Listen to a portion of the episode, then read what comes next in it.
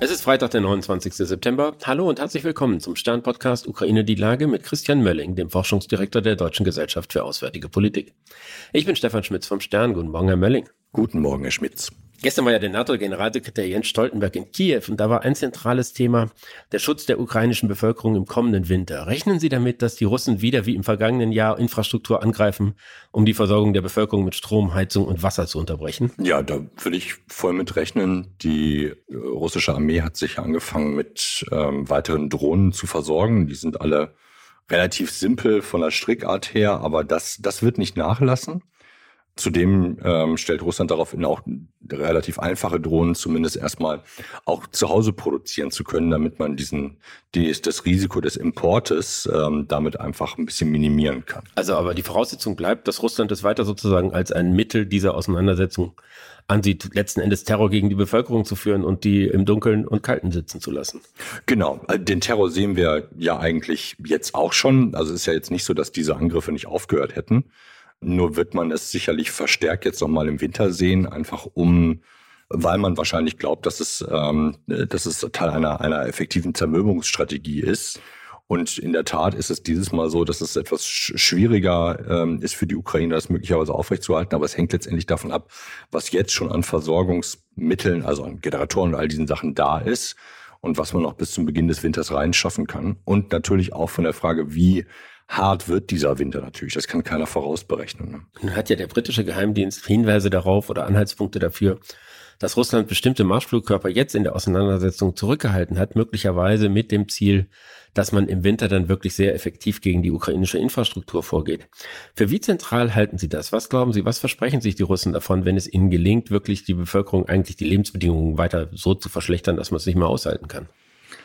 Naja, sie zwingen zumindest äh, die ukrainische Regierung dazu, mehr Ressourcen und mehr Aufmerksamkeit auf diese Themen zu lenken. Ich glaube nicht, aber da, da stecke ich ja sozusagen in den Köpfen und in der in der Erzählkette in Russland nicht drin.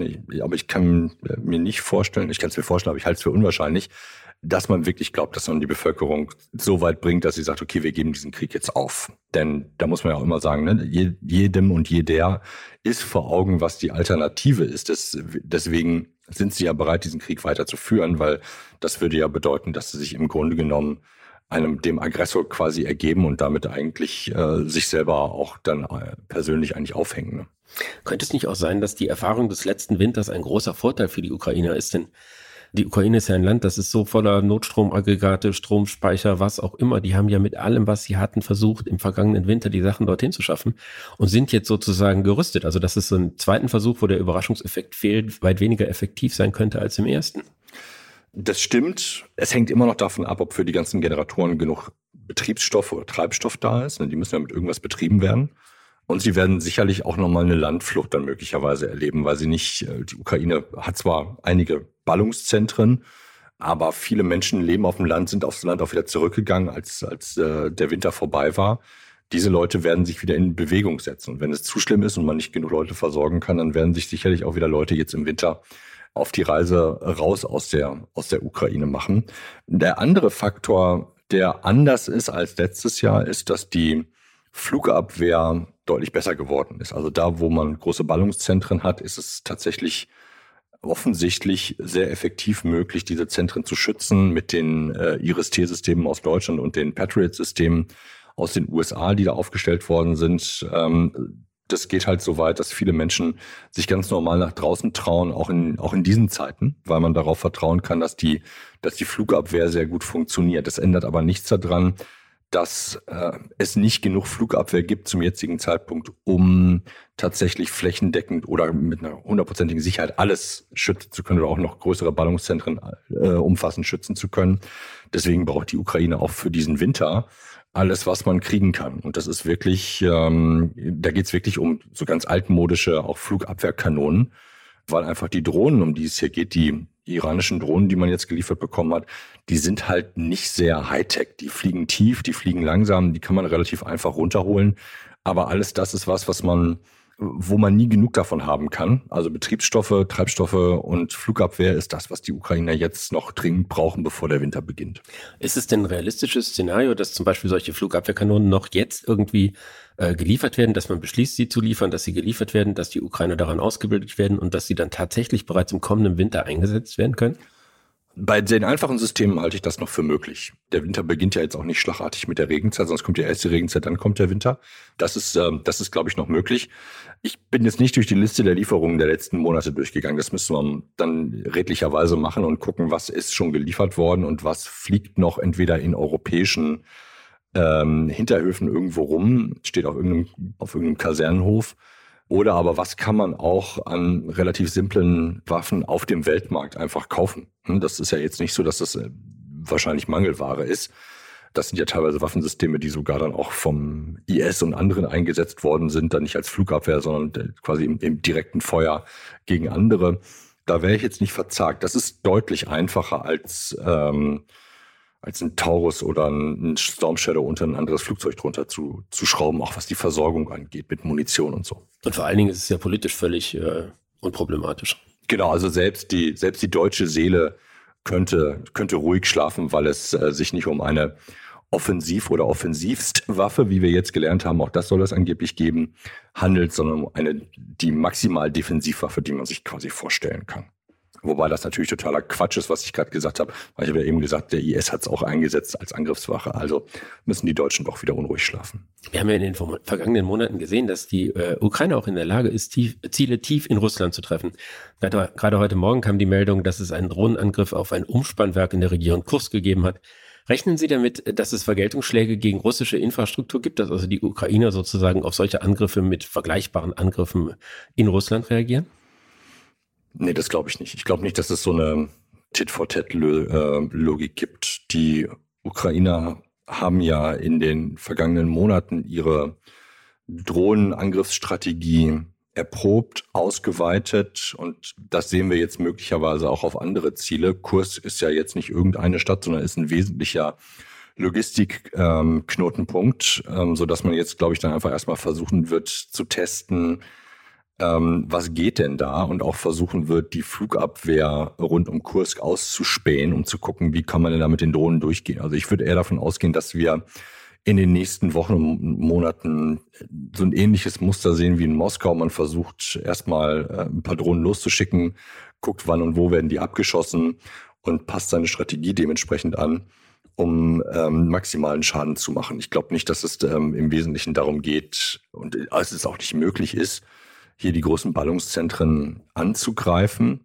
Auch weil wir ja sehen, dass äh, in Moskau hat das ja zwar Schäden verursacht, aber die Bevölkerung ist relativ unbeeindruckt davon. Teilweise kriegt sie es, glaube ich, auch gar nicht mit. Da geht es mehr um die, um die, also ist mein, mein Dafürhalten. Bei den Moskau-Angriffen geht es mehr um die PR-Seite und in, mit Blick auf Kursk könnte es eher darum gehen, tatsächlich die Energieversorgung, damit auch dann die Energieversorgung für Stellwerke und andere Sachen dann im Grunde genommen äh, zu beschädigen und damit die Logistik zu treffen. Das ist vielleicht eine naive Vorstellung und beide Seiten führen ja diesen Krieg mit äh, großer Härte. Aber wäre es nicht vorstellbar, dass es so etwas wie eine unausgesprochene Übereinkunft gibt, dass man sagt, wir verzichten auf diese Art von Terror, ihr verzichtet auf diese Art von Terror, ein nutzt niemandem was und äh, wir haben so eine Art Abschreckung auf diesem Gebiet. Nee, also Abschreckung würde ja bedeuten, dass man glaubhaft äh, drohen kann, damit, dass diese Angriffe keinen Erfolg haben.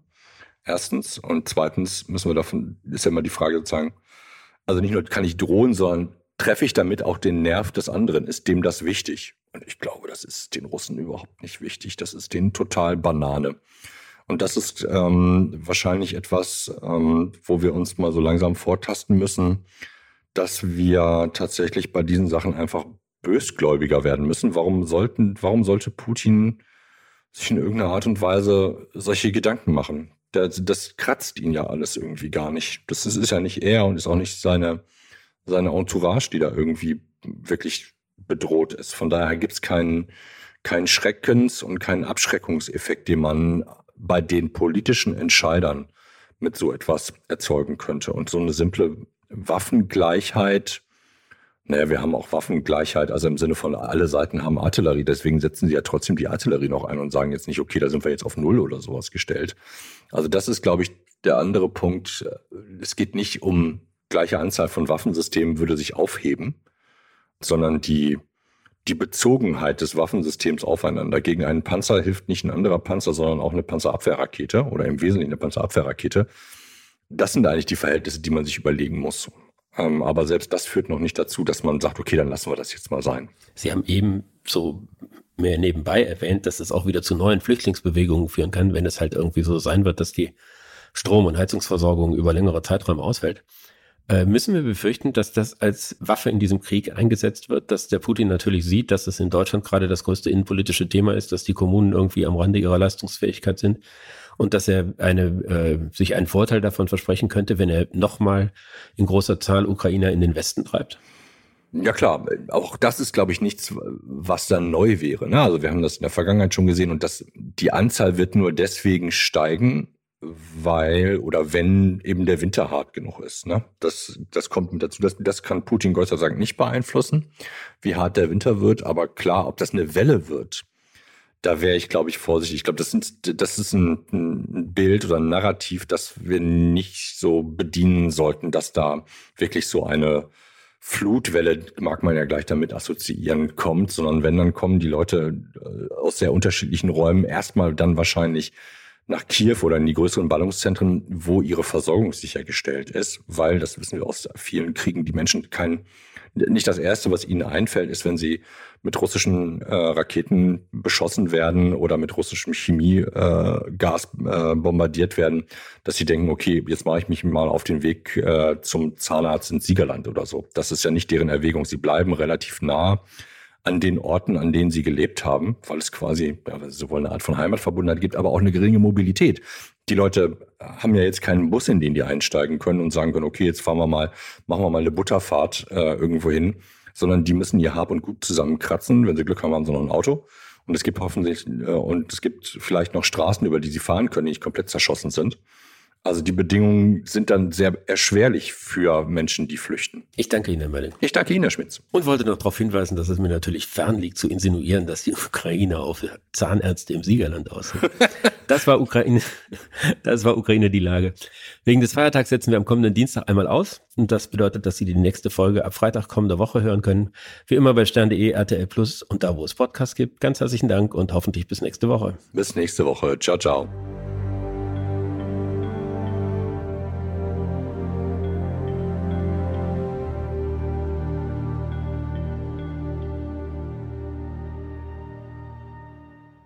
Dieser Podcast ist eine Produktion der Audio Alliance.